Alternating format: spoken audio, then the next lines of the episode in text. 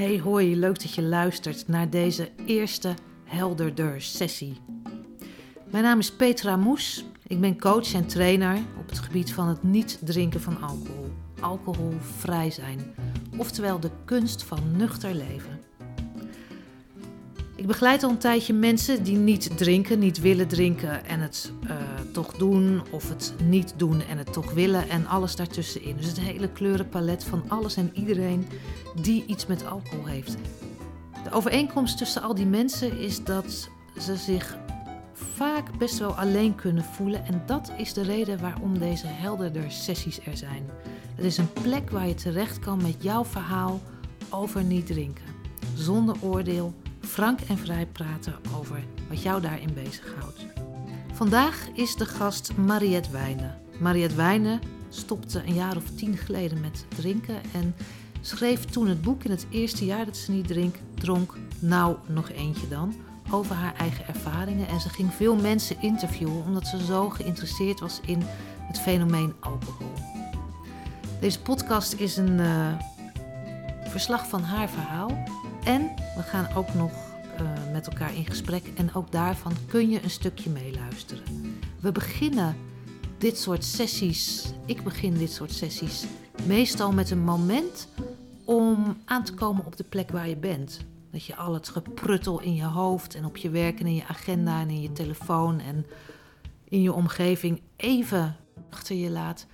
Dat is waar jij binnenvalt in deze helderder sessie even wakker worden. Ik weet niet hoe het met jullie is. Ik zat natuurlijk helemaal voor te bereiden wat ik ging vertellen. En toen kreeg ik toch een soort van uh, wegtrekker. Nou, um, hier ben ik in deze zaal. Hier zijn jullie in deze zaal. En dan wil ik jullie, uh, nou, om te beginnen, heel hartelijk voor bedanken.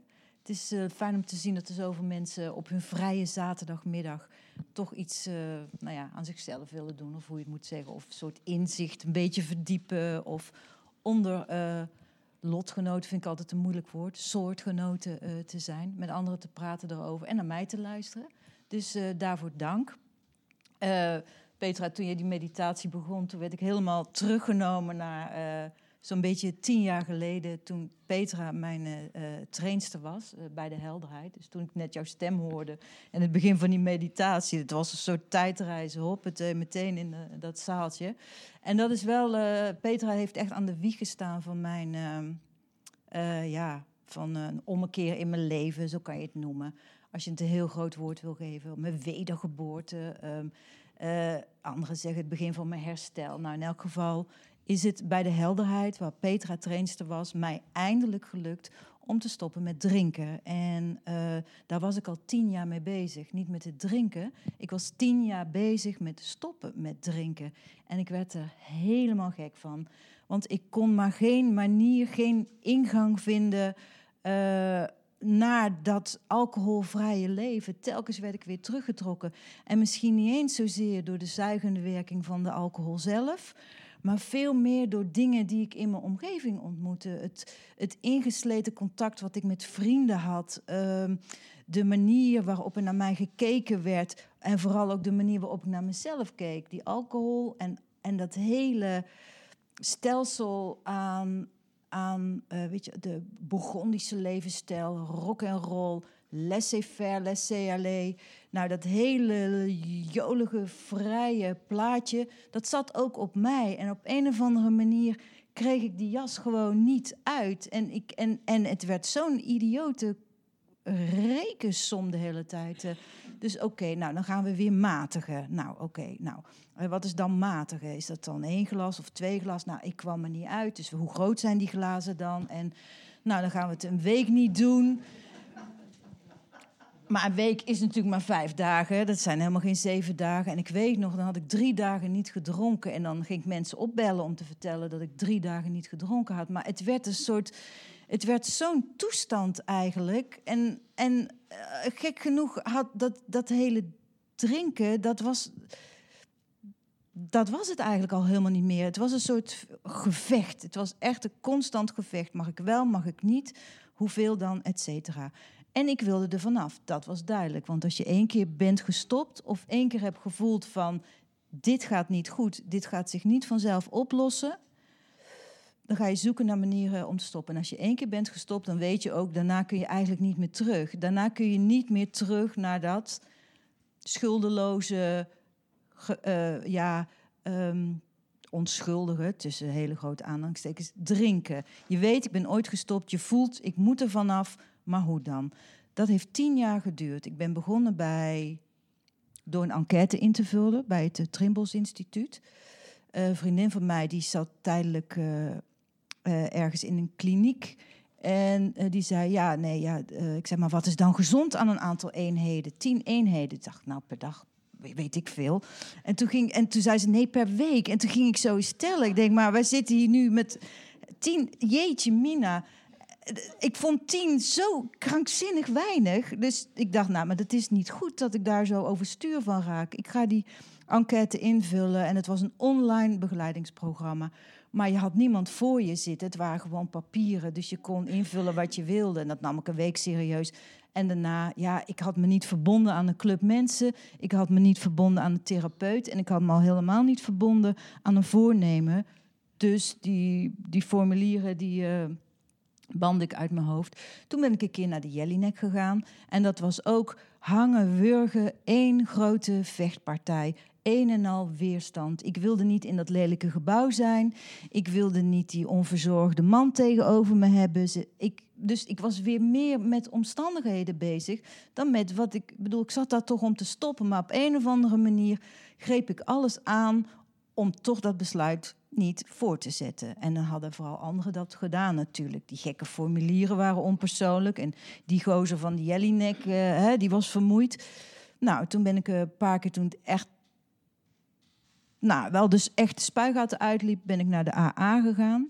En terwijl ik daar zat, vond ik dat fantastisch. En het voelde ook als een enorme opluchting, omdat je eindelijk mensen om je heen had die soortgelijke uh, ontwikkeling hadden doorgemaakt. Waren het niet dat die verhalen, ja, ik ging, je gaat dan toch vergelijken natuurlijk, die zoveel malen schrijnender en verschrikkelijker waren. En dus ik voelde me niet te, te, goed voor de, voor de AA, maar ik voelde me vooral te, te min. Want op mijn uh, ja, lijst stonden nog, uh, ja, ik, nou, had niet eens een relatie, dus ik kon niet kwijtraken. En geld, nou ja, weet je, dus ik was niet, ik had geen ongeluk veroorzaakt. Ik was niet met de politie in aanraking gekomen. Ik had niet gelogen tegen mijn partner. Ik had mijn kinderen niet verwaarloosd. Dus ik dacht, ja, ik zit hier niet op mijn plek. Hoe kan ik hier zitten met mijn. Uh, staat ook in mijn boek natuurlijk, in mijn dure rok. En uh, net naar een dure kapper geweest. Terwijl die mensen hè, uh, een ontzettende strijd op leven en dood aan het leveren zijn. Voelde ik me ook niet thuis. Toen las ik een advertentietje, denk ik in de krant, de helderheid. En volgens mij stond in die advertentie niet eens het woord alcohol. Het ging meer om stoppen met drinken. Wat stond er? Weet jij het nog, Petra? Het was mild. Laten we zeggen, het was mild. Ik dacht, oké, laat me eens bellen. Laat ik gewoon eens bellen. En het was ook een weekend. En op een of andere manier trok me dat heel erg aan. Oké, misschien kan een uh, quick fix, weet je wel. In één weekend zijn al mijn uh, problemen opgelost. Dus, nou, ik naar die helderheid. En um, ik weet nog de weg ernaartoe. En nog altijd, heb ik heel lang gehad. Want dat weten we als drinkers natuurlijk ook allemaal al die gewoontes, al die paadjes die je in je hoofd hebt. Dus elke keer, ook later, als ik op uh, Utrecht Centraal kwam, moest ik altijd denken aan het begin van ja, een veel betere periode in mijn leven. En nu eigenlijk nog steeds door Hoog Katerijnen lopen, is naar de helderheid lopen en weten dat het goed komt of zo. Hè? Ja, de quick fix. Nou, dat weekend, er zaten allemaal hele bleuwe mensen op een rijtje. Iedereen had natuurlijk de avond ervoor flink nog uh, ingenomen. Dus uh, het was ook, het rook er ook niet al te fris in het zaaltje. En sommigen die... Maar toch, we zaten daar allemaal zo beteuterd eigenlijk. En zo van, oh, help ons. En maar ook blij dat we die stap hadden genomen. En dan op onze sokken, dat is iets. Hè? Want je mocht niet, je schoenen niet aanhouden in dat zaaltje. En het was ook een soort nederig gevoel op je sokken. En meteen zo'n heftige meditatie. Ik had er nooit gemediteerd. En dan die mensen die zo graag iets willen veranderen. En dat vond ik zo'n fijn gevoel. Ehm, en ook wat ik dan hoorde, ook weer dat vergelijk, denk, oh ja, nee, klopt wel ongeveer. Nou, ik pas hier wel, het klopt wel ongeveer. Dus dan kun je er ook aan overgeven. En uh, dat wil ik toch echt benadrukken, de kwaliteit van mensen die weten waar ze het over hebben. En iemand die jouw taal spreekt, dat vond ik zo belangrijk. Ik kom mee met Petra's taal. Het was niet de taal van iemand van de Jellinek. Het was ook niet de taal van iemand van de AA. Het was een taal die ik begreep en een taal waar ik ook naar wilde luisteren. En dat was voor mij persoonlijk belangrijk om te voelen, ik ben hier in goede handen. Die mensen die weten waar ze het over hebben. Ik ga mee in dit verhaal. Nou, dan hebben we die, dat, dat hele weekend doorgemaakt. Ik weet nog dat we aan het eind ons besluit uit moesten spreken. Weet je nog, die man die nog twee kratjes bier had die die op moest drinken, die kon nog niks besluiten. Die zat alleen maar te denken aan het bier wat nog op het balkon stond. Die weigerde.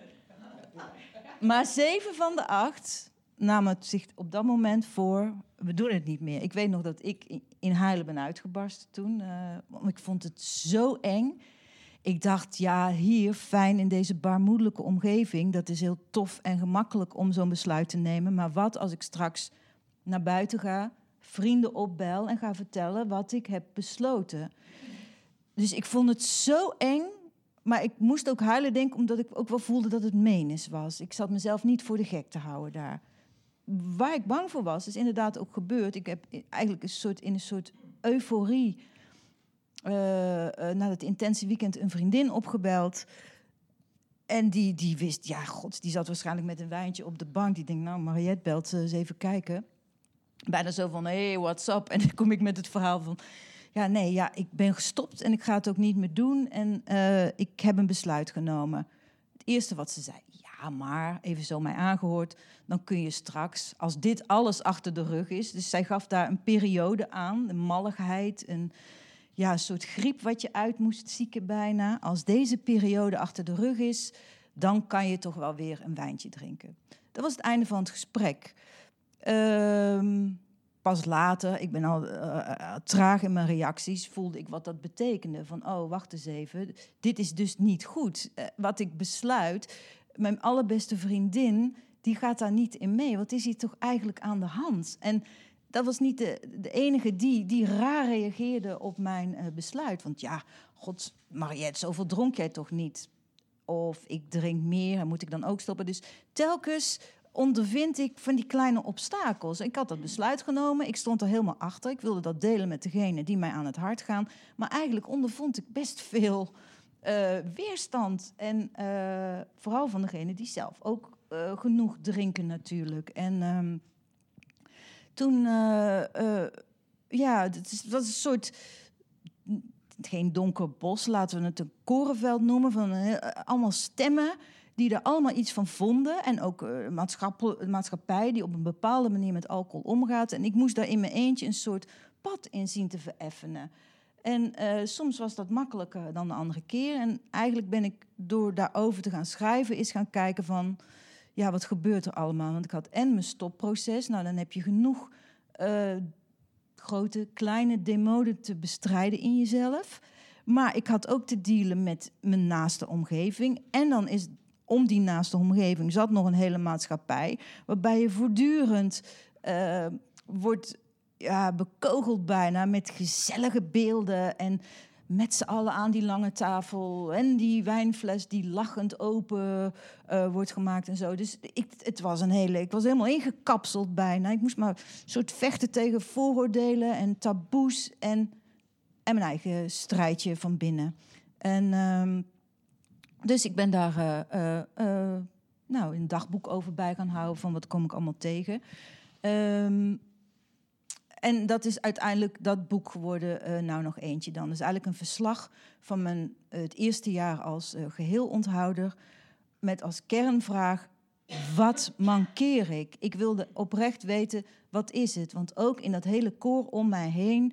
Ja, maar jij bent geen alcoholist. Ja, maar wat is een alcoholist dan? Wanneer ben je alcoholist? En moet je echt helemaal, helemaal onderuit gaan voordat je mag stoppen? Ik bedoel, als ik denk, dit voelt niet oké, dit gaat fout. Je mag ook op tijd aan de rem trekken natuurlijk. Dus, maar ik moest telkens uh, mijn eigen stem daarin uh, uh, laten horen. Ehm, dus ik ben over dat uh, jaar gaan schrijven en ik ben alle mensen gaan interviewen van wat heb ik? naar Jan Geurts gegaan, die natuurlijk een boeddhist is. Wat is verslaving binnen het boeddhisme? Eh, of hoe kijk je er op een soort universele manier naar? Ik ben ook naar een genetische wetenschapper gegaan. Hoe zit dat met erfelijkheid? Want bij ons in de familie is het niet voor de poes eigenlijk, hè, met dat uh, gedrink. En zeker, uh, nou ja, mijn vader en zijn broer en mijn opa en dergelijke. Dus is het dan toch aangeboren. En zo probeerde ik al interviewend erachter te komen. Wat heb ik? En nog ook belangrijk, naast die ene vraag, wat heb ik? Was de vraag, hoe leuk is een leven zonder alcohol? Want voordat ik stopte, en dat zullen jullie allemaal herkennen, dacht ik, er is straks echt geen ene moer meer aan. Daarom zat ik ook te huilen. Ik denk, ja, wat moet ik nou? Ik dacht, niet drinken is geen sociaal leven. Niet drinken is geen liefde. Niet drinken is geen creativiteit. Niet drinken kan ik nooit meer schrijven. Niet drinken ben ik een nobody. Helemaal niks. Nou, dat is een vrij beangstigend gevoel natuurlijk om helemaal niks of niemand te zijn. Dus ik wilde weten van mensen die dat pad voor mij hadden bewandeld, hoe is het om niet te drinken? Om één jaar niet te drinken, twee, drie.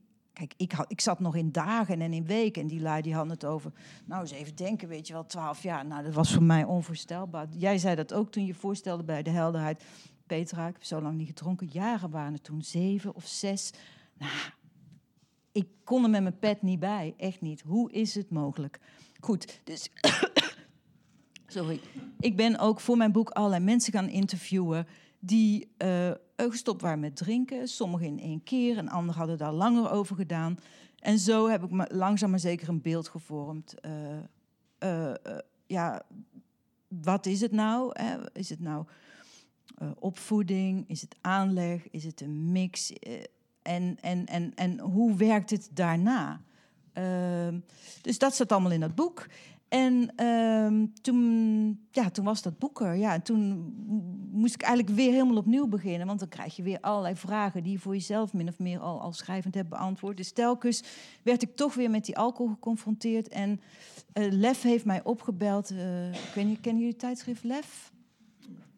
Uh, er zat ook iets in de lucht destijds toen ik mijn boek schreef, is precies in diezelfde maand is Jolande Bastiaanse uit Den Bosch een tijdschrift beginnen uh, uh, ja, op te richten eigenlijk. En zij heeft mij gebeld of ik uh, columniste wilde worden. En dat is eigenlijk, columnist zijn voor Lef, is eigenlijk wat we hier ook doen. Ik had een soort publiek en ik kon telkens weer opnieuw met die alcohol aan de slag. Dat was niet iets waar ik elke dag graag over wilde schrijven.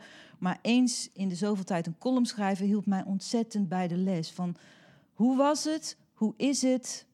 Uh, en, en hoe ga ik eigenlijk? Uh, hoe doe ik het in deze? En uh, het is ontzettend fijn geweest om, ja, om, om die kans te krijgen. Toevallig heb ik van de week mijn allerlaatste column geschreven. Want um, ik heb alle columns geschreven die, die ik wil schrijven. En um, nu is, hebben zij ook weer een podium uh, voor, een nieuwe stem. Dus jongens, uh, er is een vacature.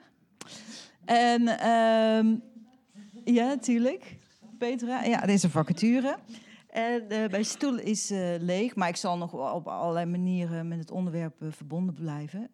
Voor altijd en altijd, denk ik. En dat wil ik ook. Uh, maar niet meer als columnist. Maar ik dacht misschien leuk, voordat we een gesprek beginnen, lees ik twee columns voor die ik uh, in, die heb ik vanochtend geselecteerd. Ik dacht, die zijn het meest passend voor deze ochtend, deze middag.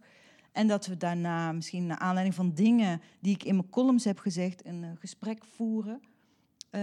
en we hebben genoeg om over te kletsen. Zullen we het zo doen? Of heeft iemand nu al een vraag?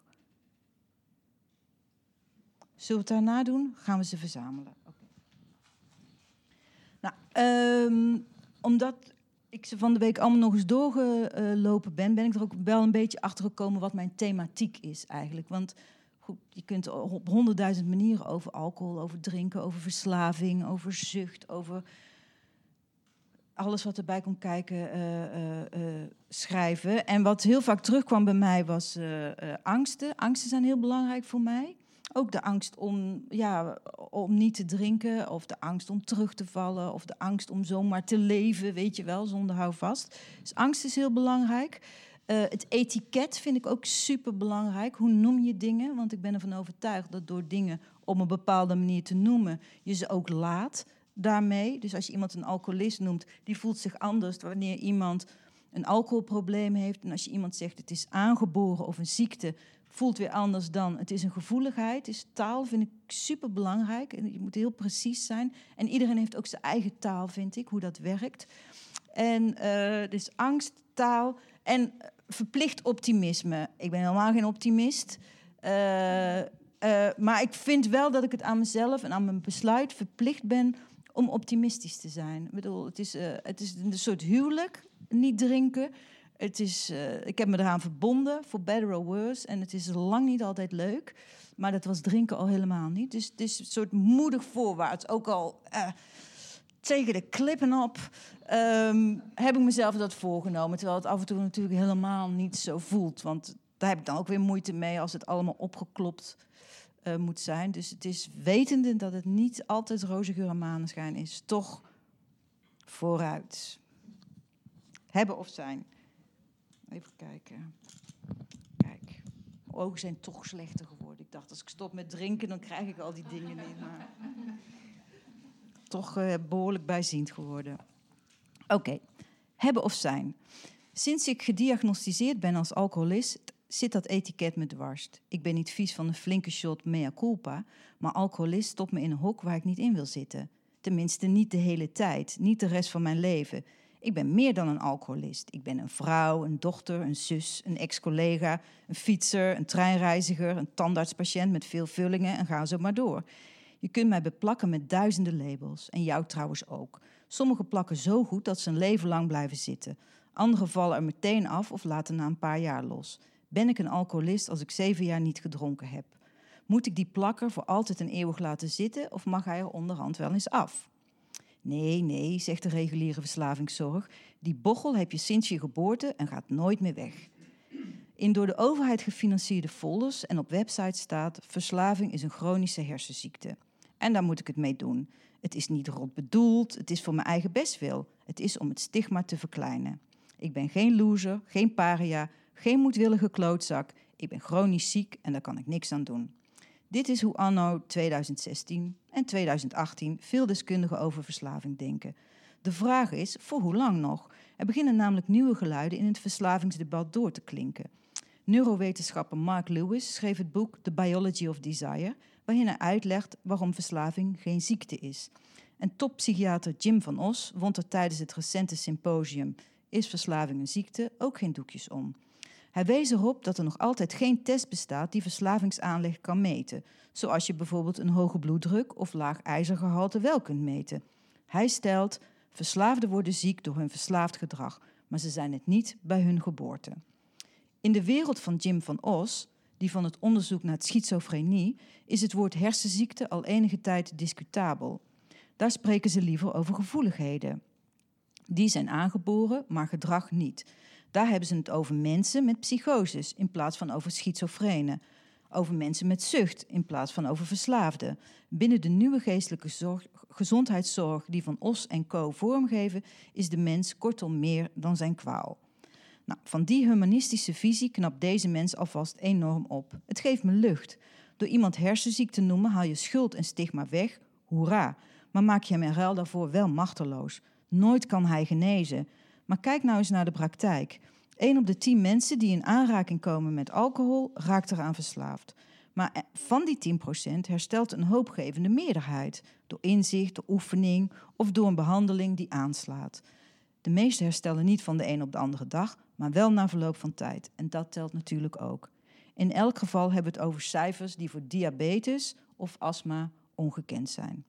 Hebben of zijn, dat is dus de vraag. Heb ik dorst of ben ik ziek?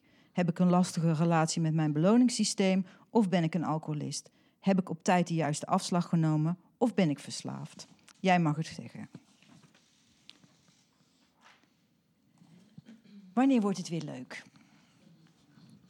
Mevrouw Wijnen, mag ik u eens wat vragen? Wanneer wordt het weer leuk?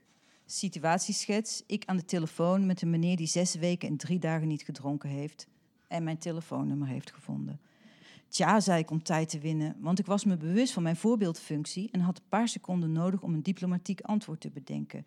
Een antwoord dat zowel realistisch als optimistisch was. Een antwoord waar in de toekomst geen schadeclaim mee gemoeid zou kunnen zijn. Ja, u zei dat het binnen drie maanden weer leuk zou zijn en dat was helemaal niet zo. leuk, dacht ik, leuk. Wanneer werd mijn leven weer leuk? Hmm. Ik haastte me vijf jaar terug in de tijd en stond stil wat ongeveer de 45ste dag moet zijn geweest. Van mijn eerste honderd dagen was dit misschien wel de moeilijkste geweest.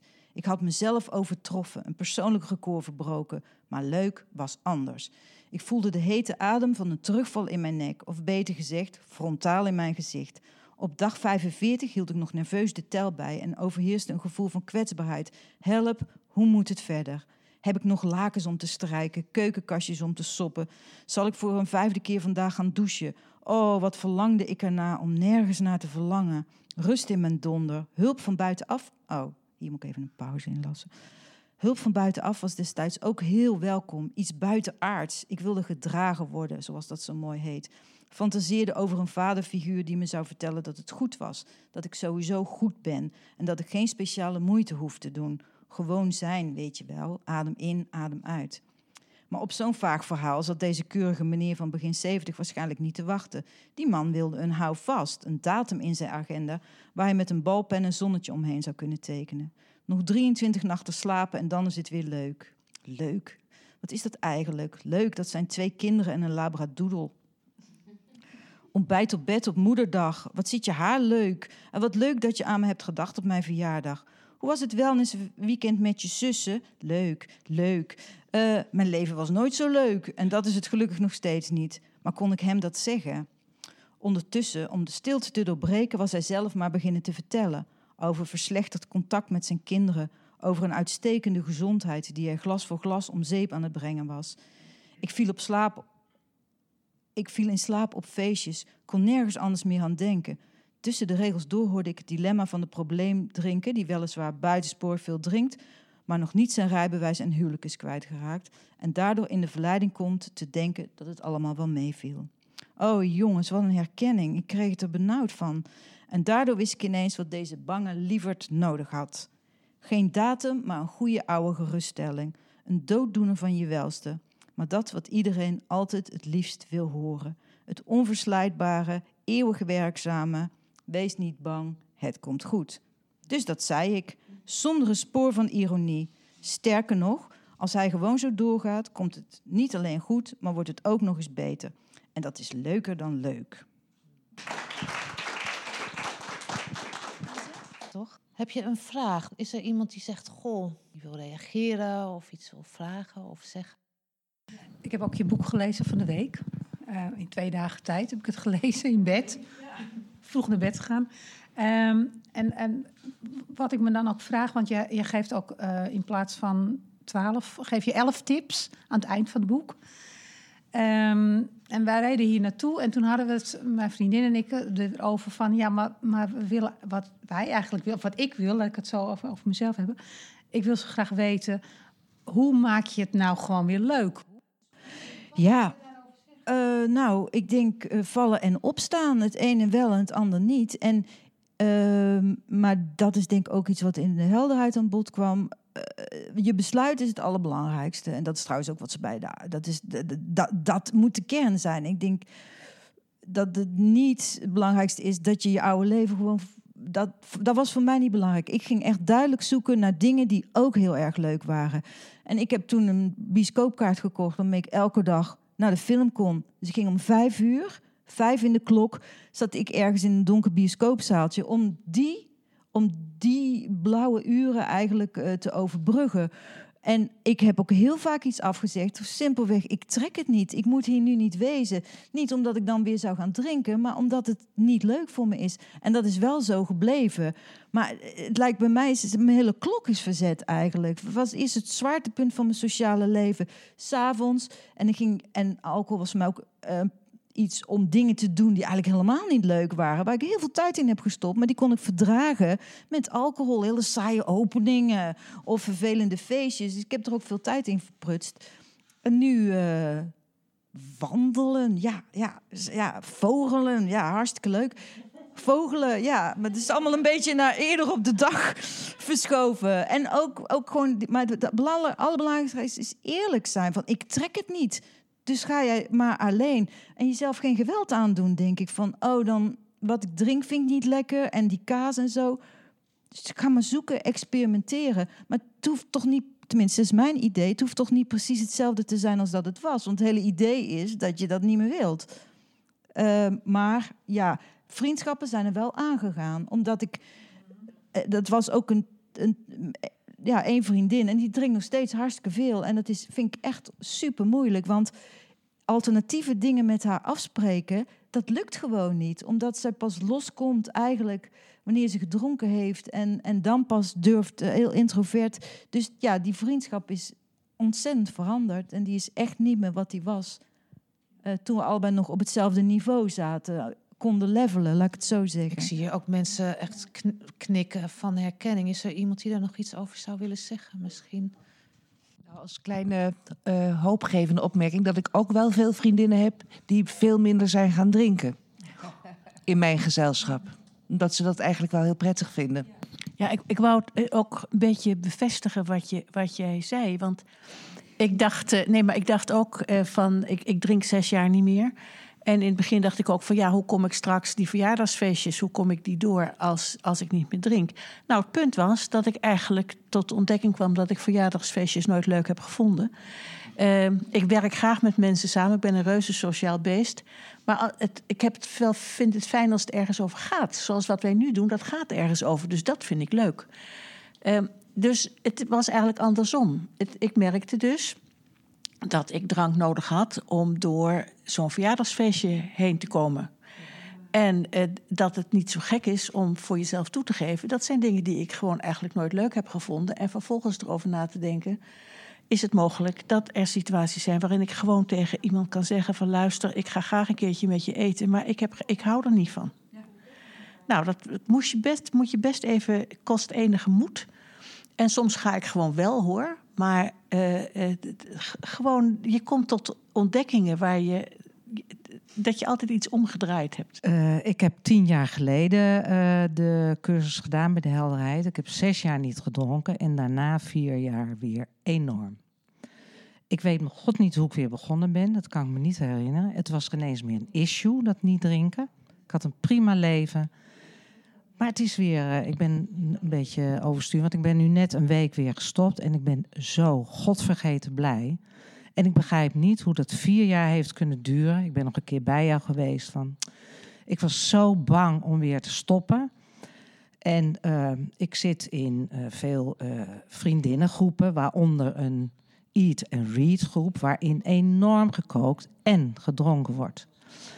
En juist dat, dat soort gedachten, daar ga ik af. Dat, dat zonder wijn, dat is gewoon niks. Nou, gisteravond voor het eerst.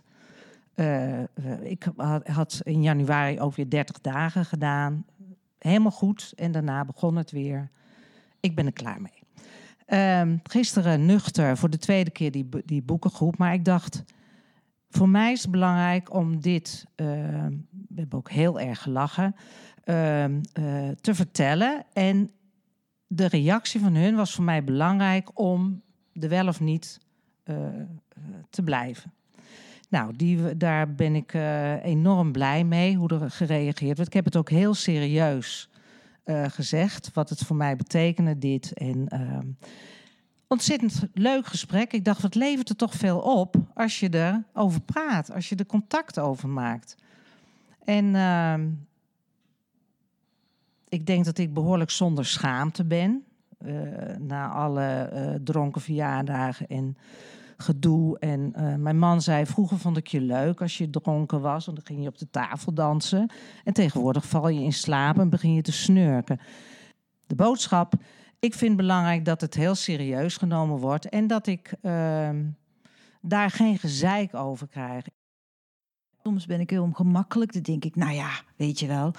Uh, ja, dan soms ik, was, hoezo heb ik me nou voorgenomen om niet meer te drinken? Waarom heb ik niet gewoon gezegd, ga ja niet drinken hè, met dat boek? Dan was ik van al het gezeik af geweest. Want dan had ik daarna gewoon weer kunnen zeggen, nou, dit was het experiment, is me prima bevallen.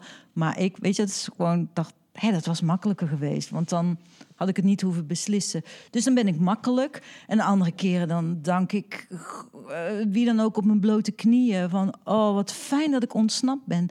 En wat het is, het is alles, denk ik. Het is natuurlijk ook een beetje wat de AA zegt. Is dat je een gevoeligheid hebt want anders zaten we hier niet zo met z'n allen. Als we die gevoeligheid niet hadden. Dat is eigenlijk geen vrije keuze geweest. Wij hebben een groter probleem met drinken dan de gemiddelde mens die op hoog uh, Katerijnen loopt. En we wilden ook iets aan doen. Dus er is iets in mij wat mij bevattelijker maakt, gevoeliger maakt. Ik geloof wel dat het ook te maken heeft met simpele biologische processen als enzymen die alcohol gemakkelijker afbreken. Of uh, toen ik dronk, ging er een soort lamp aan. En dat is lang niet bij iedereen. Iemand zegt, gadverdamme, nee hoor, dat is niet... Het doet niks voor me. Voor mij deed het dat wel. En dat is dan toch ook iets in je huishouding en in je hoofd met de dopamine, bla bla bla. En, maar maar het, het is beide en een gevoeligheid. En die is geloof ik echt aangeboren. En daar komt dan bij omgeving uh, uh, die dat heeft uh, aangemoedigd. Studie, werkleven en dan nog het hele koren wat in je hoofd van alles van vindt. Dus, maar ik geloof wel dat wij ons onderscheiden van anderen die geen alcoholproblemen hebben. Omdat er iets fysiek heel goed gaat op die alcohol. En wat het is, ja, ik, ik denk een, een gevoeligheid. Ik durf eigenlijk helemaal nog niet mee dat stukje te lopen met Jim van Os, van dat het een tijdelijk ding is. Dat zegt hij bijvoorbeeld ook van, je hebt mensen die hebben een postnatale depressie, maar dat is een tijdelijk, dat is een episode in een leven. En je hebt mensen die tijdens een studie zoveel drinken dat je daar het label alcoholist op kan zetten, maar die gaan trouwen, die krijgen kinderen en daarna is alles uh, gewoon gemiddeld. Dus dan heb je het ook over een episode. Eigenlijk durf ik dat toch niet. Iets in mij zegt van, oei, weet je wel, ik, daar kan ik niet in mee. Hoe graag ik het misschien ook zou willen, maar daar huiver ik toch een beetje voor. Dus ik noem het graag een gevoeligheid. En uh, gevoeligheid voor alcohol en het drinken van alcohol is een lange periode in mijn leven heel uh, belangrijk geweest. Ja. Maar ook alweer een, een tijdje niet meer. Ja. Uh, want ik ben daar ook, ik heb jouw boek echt, ik geloof al zes of zeven keer gelezen. Ja, ik zag hem, ik weet ook nog heel goed, toen kwam die uit en ik heb hem meteen gezien. Ik heb hem gekocht en ik vind het echt een fantastisch boek. Ik heb er heel veel steun aan uh, gehad. Maar ik was ook, jouw vraag ook heel benieuwd. Jij zegt, zeg, klopt het nu dat je zegt eens een gevoeligheid altijd? Een gevoeligheid hoeft niet altijd een probleem te worden. Dus die gevoeligheid, die is, ja, ik, ik, ik heb iets met alcohol en dat zal altijd zo zijn alleen al omdat ik het in mijn leven veel heb gedaan, er een boek over heb geschreven. En ik zie dat ook echt bij neefjes, nichtjes, mijn vader, mijn opa. Er zit een dikke vette lijn bij ons in de familie. En die kan ik echt niet ontkennen. En die zie ik niet in mijn moeders familie, in mijn, van mijn moeders kant. Dus daar is iets. En dat is echt een biologische uh, constitutie. ja. Ja, nee, ik denk het zeker. Alleen ik, ik ben nu acht maanden gestopt. Ik heb wel gezegd, ik wil een jaar niet uh, drinken. En toen eigenlijk de, na, de naïviteit gehad, dan zal alles. Dan is mijn leven fantastisch. Dus dan ga ik daarna gewoon weer drinken. En dan, maar dat is natuurlijk, dat is gewoon helemaal niet zo. Dus het blijft allemaal ook, ook lastig en ook gezoek en gedoe. En nu vraag ik me dus heel erg af, wat moet ik nu? Nou, moet wat moet ik als het, als het jaar afgelopen is? Calculeren, ja. Wat als het voorbij is het jaar? Ik denk dat je nooit, ja, dat is dan wel, vind ik toch wel een gouden greep van de AA's. Dat je überhaupt nooit in toekomst moet denken met dit soort dingen. Want dan word je gek. Dat is een beest wat je levend opvreet. Want dat, dus uh, oké, je voelt je goed. Je hebt je verbonden aan dit besluit, een jaar niet. Nou, eh, de rest, dat zie je dan wel weer. En ik geloof wel ook die initiatieven nu, Dry January en ik pas en ik stop en whatever. Elke, elke, want het is natuurlijk ook voor een deel gewoon gewoonte. Ik deed mijn laptop open en ik dacht, uh, waar is mijn glas? Uh, de klik van mijn laptop was al voor mij, ging er iets aan. Ik, heb nu, ik had even mijn koelkast ergens anders staan, hè, een maand lang. Ik moest iets doen in mijn keuken. Nu heb ik hem teruggezet. Nog steeds loop ik naar die andere plek. Gewoon een koelkastje. Als je die één meter verschuift, wat een impact dat heeft op, op je dagelijkse leven, kun je nagaan. Hè? Uh, waar was ik nou naartoe aan het wandelen? Dus als je stopt, of dat nou, ik ben echt voorstander. Stop je een maand, stop je een week, kan me niet schelen. Maar elke periode niet drinken verandert iets. Omdat je je gewoontes dan onder de loep neemt. Omdat je leert om dingen op een andere manier te doen. Op een andere manier met dingen te dealen. En als je na dat jaar denkt, ja, misschien is het gevaarlijk als ik dat zeg van. Oké, ik ga het toch weer proberen. Dan is dat jouw proces. En misschien denk je van ja, nee, ik, ik blijf er vanaf. Ik zou wel gek zijn, want ik ben hartstikke happy zo. Zo is het voor mij gegaan. Ja, nooit meer. Ik wil een klein, mag ik dan toch een klein dingetje daarover zeggen? Ik ben ook trainer, dus ik kan het niet laten. Ik vind het dan toch ook. Waar- waarom ik wel zeg 30 dagen of een jaar is. Dat kan aan de ene kant het idee hebben van het is een challenge. En als ik die dan gehaald heb, yes, dan ga ik het vieren. Dus dat is een beetje dat je denkt, oh help, wat nu? Maar het idee is, je zegt een maand of een dag of een jaar. Omdat je jezelf in die periode ervaringen geeft, gunt. En dan ga je op dat moment je ervaringen evalueren. Dus dat is het idee van het afbakenen. Dus over dat jaar, dan ga jij terugkijken naar wat was er leuk aan dit jaar, wat was er niet leuk, wat was er. Nou ja, het woord leuk is al absoluut een woord waar niks mee kunnen. Maar zodat je na een jaar op basis van 365 dagen ervaring gaat kijken en wat wil ik er eigenlijk nu mee? Dus, gun je, dus, dus tot die dag hoef je er eigenlijk niet over na te denken. Ja. Ehm, ik vind het heel erg leuk dat jij eh, zegt van nou, ik had gehoopt dat ik allemaal hele erg blije mensen tegen zou komen. Omdat ik mezelf helemaal niet blij eh, voel eigenlijk. Ik, ik ben gestopt sinds 1 januari en eh, ik had niet de indruk dat ik heel erg verslaafd was. Maar nou, ik voelde me er niet meer vrij bij, laat ik het zo zeggen. Maar ehm, ik vind het dus echt gewoon helemaal niet leuk. dus die vraag van wanneer wordt het weer leuk, ja, die zou ik ook hebben kunnen stellen. Maar ehm, wat, wat maakt het nou. Ik ben heel blij dat je het zegt hoor, maar wat maakt het voor jou niet leuk? Wat mist je? Wat, eh, want ik heb niet, geen trek in wijn of zoiets. Heb ik helemaal niet. Maar ik vind het echt gewoon niet leuk. Ik, en ik vraag me ook af, ligt het eh, aan het feit dat ik niet meer drink? Ja, wat het, wat het niet leuk maakte. ehm, ik, ik, het had vooral met die alternatieven te maken voor mij, denk ik. Want je denkt natuurlijk, eh, vooral als je, ik weet niet of dat voor jou ook geldt, als je een lange periode al worstelt met alcohol en matig en dat lukt allemaal niet en dan neem je dat besluit. Dan denk je, oké, nu heb ik dat besluit genomen. Nou komt alles vanzelf goed. Wat natuurlijk niet is, dat kan nooit bij helemaal. Zo'n quick fix bestaat er helemaal niet. En het is een deel van het stoppen is natuurlijk om manieren te gaan vinden om ergens anders eh, eh, evenveel voldoening weet ik niet, een ander soort voldoening misschien eh, te halen. Dus het is vooral, het had niet leuk. Als ik, met, als ik het niet leuk vond, had het niet zozeer te maken met het drinken, maar met een oplossing. Ik, alcohol was natuurlijk gewoon een super gemakkelijke oplossing. Vind je een feestje niet leuk? Hups. Eh, zie je op tegen een etentje? Hups. Eh, geen zin om morgen op te staan? Hartstikke idee. Dus het is een oplossing voor heel veel eh, levensongemak. En het leven is ook totaal niet gemakkelijk. Dus en als dat dan werkt voor je, wat ik denk wat het werkt voor ons allemaal, dan is dat op dat moment, korte termijn, de oplossing. Maar lange termijn eh, eh, eh, werkt het helemaal niet. Dus ik denk dat het vooral met oplossingen te maken heeft. En met ook een ontdekkingsreis. Ja, dat is ook een woord wat totaal uitgekoud is. Maar ik, ging, ik ging elke dag naar de film. En in die film zag ik wel weer dingen die me op een idee brachten. Want voor mij was drinken ook een superklein cirkeltje ge- geworden. Ik kwam echt niet verder. Ik was een ezel die in een tredmolentje liep. En ik kwam, het, ik, ik, ik kwam er niet uit. Ik, ik ondernam niks, geen avonturen. Het was heel statisch allemaal. En in dat, nadat ik gestopt was, toen ben ik echt, echt andere dingen gaan doen. Totaal anders dan wat ik ooit had gedaan, eigenlijk. Waarvan men zegt saaie dingen. Zoals wandelvakanties en, en eh, eh, s'avonds fietsen. Want er was een hoop onrust die telkens maar weer eh, gedempt moest worden. Wat, je dan vroeger, eh, wat ik vroeger eh, heel gemakkelijk deed. Dus, ehm, ik denk dat het hem in de oplossing of in de alternatieve. eh, dat het, die, het missen is niet alcohol, maar wat het, wat het je opleverde. Namelijk een lekker gevoel verdoving, ontspanning, beloning, simpelweg.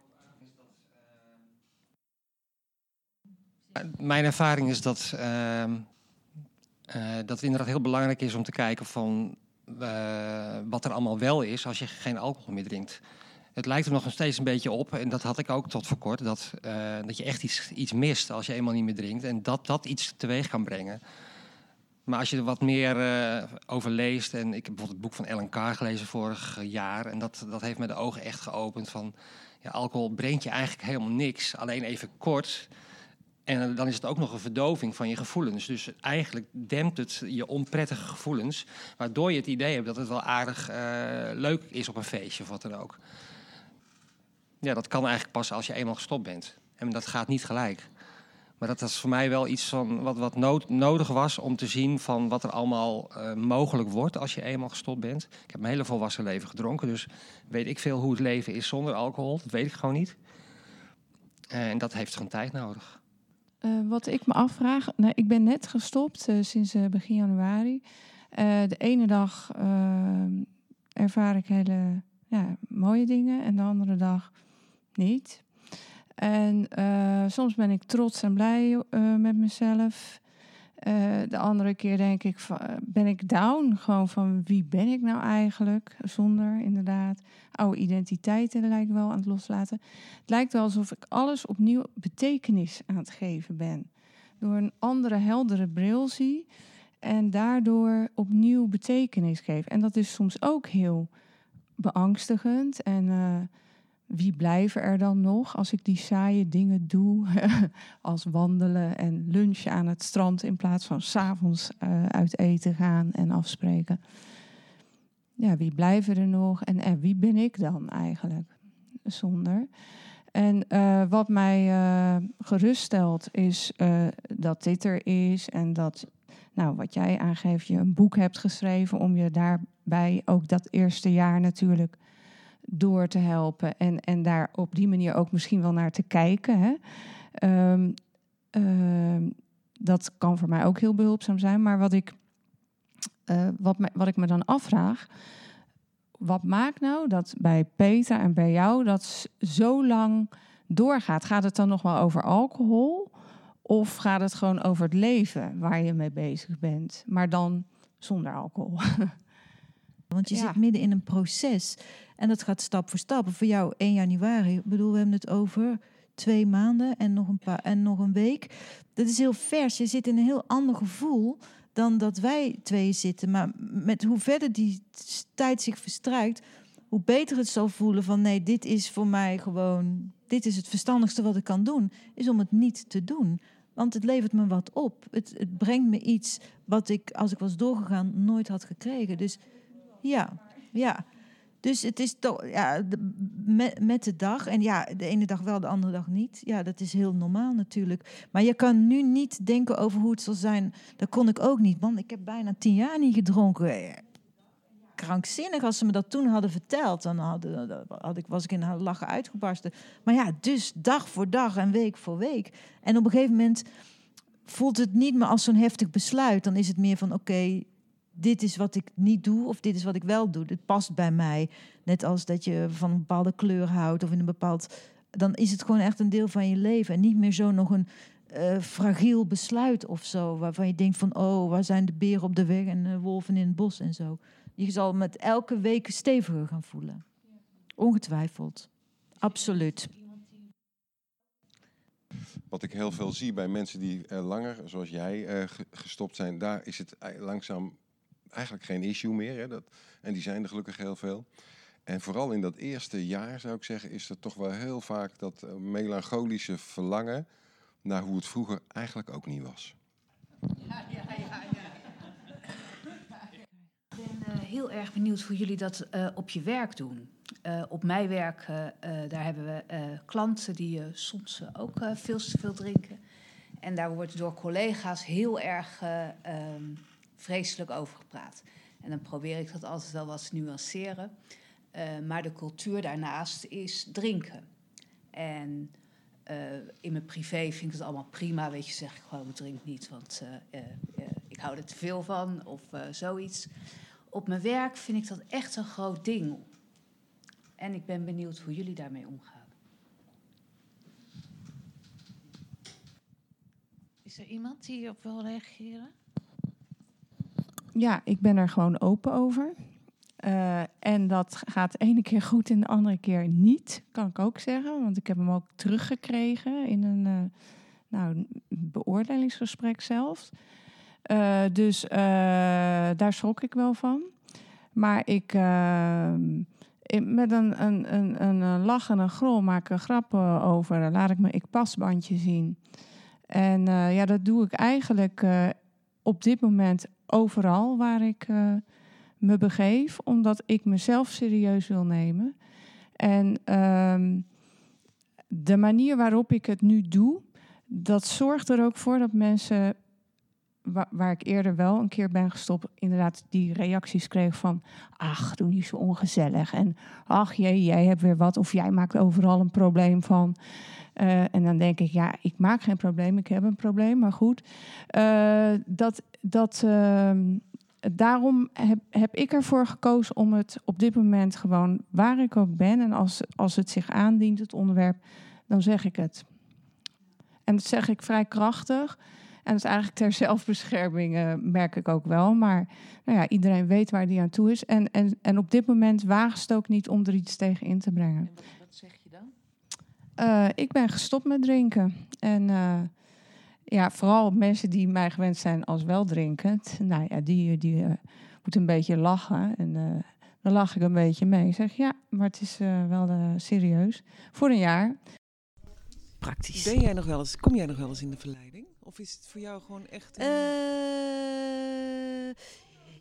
kom wel in een verleiding, laat ik het zo zeggen. Ik heb wel zin om, denk, weet je, ik heb zin om... Um, uh, meegenomen te worden, om bedwelmd te worden, om een bewustzijn te verliezen, om even niet verantwoordelijk te zijn. In die verleiding kom ik.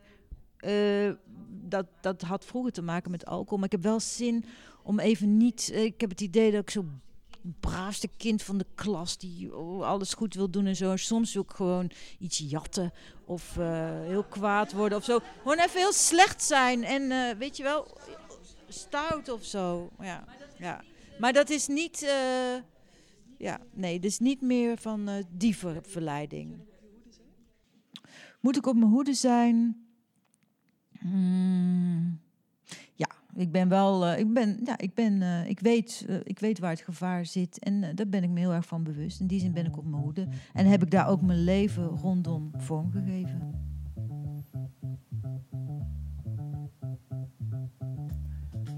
Wat vonden de bezoekers van de workshop, van de helderde sessie? Wat vonden ze van de spreker? En wat was voor hen de toegevoegde waarde om helemaal hier naartoe te komen om live aanwezig te zijn bij deze helderder sessie?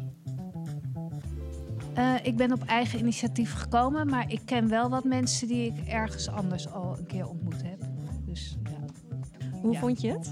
Uh, erg leuk, ja. Uh, inspirerend, gezellig, uh, uh, vrolijk. Ehm, ja, kom zeker weer. Oh, dat is een goed teken. Ja. Ja. ik vond het heel interessant en prettig om zo met elkaar even samen te zijn. Met medestanders, om het zo maar te zeggen. Ja, heel prettig. En heb je er ook nog iets van geleerd bijvoorbeeld? Um, ja, vast wel, maar ik kan het toch zo even niet 1, 2, 3 bedenken. Wat was dan het meest waardevol? Ja, dus die contacten, hè, zei je al? Ja, en uh, ja, ook, ook horen van mensen hoe, hoe, hoe, ze met, met dingen om zijn gegaan. Hoe, dus, dus, iedereen doet het op zijn eigen manier. En uh, ja, dat, dat, kun je altijd weer vergelijken met jezelf. Van, oh ja, zo doe ik dat ook. Of, uh, of bij mij werkt het anders. En ja, dat geeft een ja, soort, soort, soort meer inzicht in het geheel of zoiets. Ik vind het een beetje lastig om dat uh, zo even concreet te vertellen, maar zo voelt het in elk geval. Ik vind het wel duidelijk hoor. Dankjewel. Geen zorgen. Um, even kijken. Nou ja, dan, uh, dan zal ik je ook niet te veel lastig vallen. ja, als ik wat bedenk kan ik het misschien zeggen, maar uh, ja. Mijn geheugen is... dat is nog het effect, denk ik, van de alcohol. Ik ben nog niet zo lang gestopt. Nou ja, dat klopt. hoe lang ben je gestopt? Mag ik het vragen of niet? Nou, ik ben al heel lang bezig om ermee op te houden, maar dat is dan toch best lastig. En nu eh, zes weken. Maar het voelt wel eh, gewoon goed zo. Het hoeft ook niet meer. Ja, ik vond het een eh, hele inspirerende middag. Eh, middag van herkenning en erkenning. Dus dat is eh, ja, wel heel fijn en bruikbaar in deze periode. Ehm, leuke mensen, goede oefeningen. Het feit dat, dat je met gelijkgestemden zit, om het maar zo te noemen. En leuke mensen. Ja. En het is ook heel fijn dat je dus ja, kan praten over wat je bezighoudt. Eh, live in contact met andere mensen. En eh, leuke nieuwe mensen ook te ontmoeten. Mijn volgende gast is Anja Meulenbelt. Ze zal op 6 april vertellen over het managen van jezelf. Zoals ze zelf vaak zegt, het stoppen met drinken was al gedaan. En toen kwam de grote vraag, hoe manage ik mijn emoties en gevoelens eigenlijk als dat allemaal onverdoofd doorkomt. Als jij haar kent, heb jij haar stem misschien zelfs al gehoord. Zij was er vanmiddag ook. En ehm, wil je er volgende keer bij zijn? Live een vraag stellen? Dat kan. Ga dan naar www.petramoes.nl. Daar kun je in de shop direct je kaartje bestellen. En daar kun je ook zien wie er voor de volgende keren op de agenda staan.